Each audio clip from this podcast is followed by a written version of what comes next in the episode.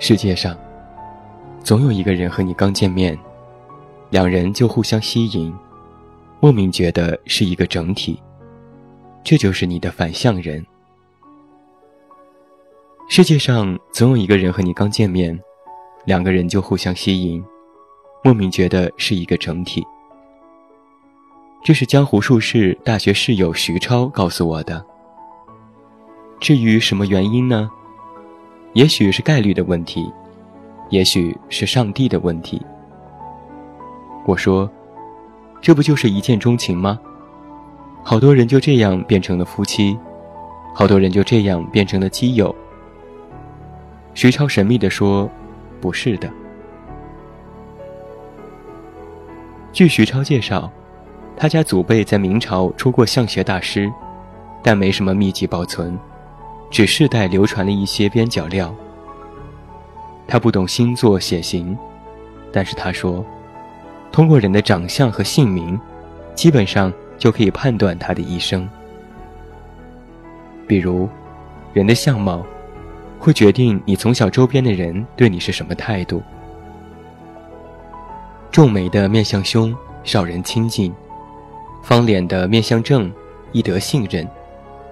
嘴大的大家喜欢，也觉得有趣可爱，常跟你开玩笑，于是活泼奔放。演戏的大家觉得你心机重，不会跟你聊太深，于是表里不一。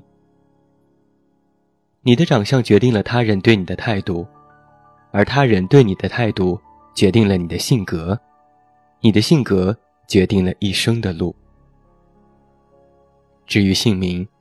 正常情况下都是父母起的，代表了长辈对你的期望，当时家里的境遇，信息量极大。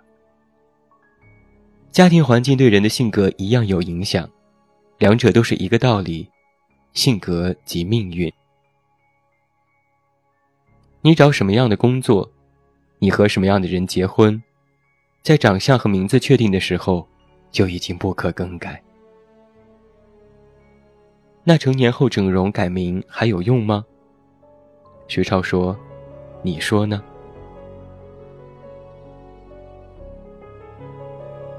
徐超说：“世界上总会有一个人和你刚见面，两人就相互吸引，莫名觉得是一个整体，这就是你的反向人。为什么叫反向人呢？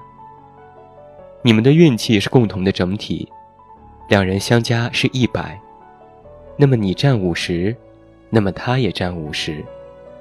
如果你占九十，那么他就剩下十。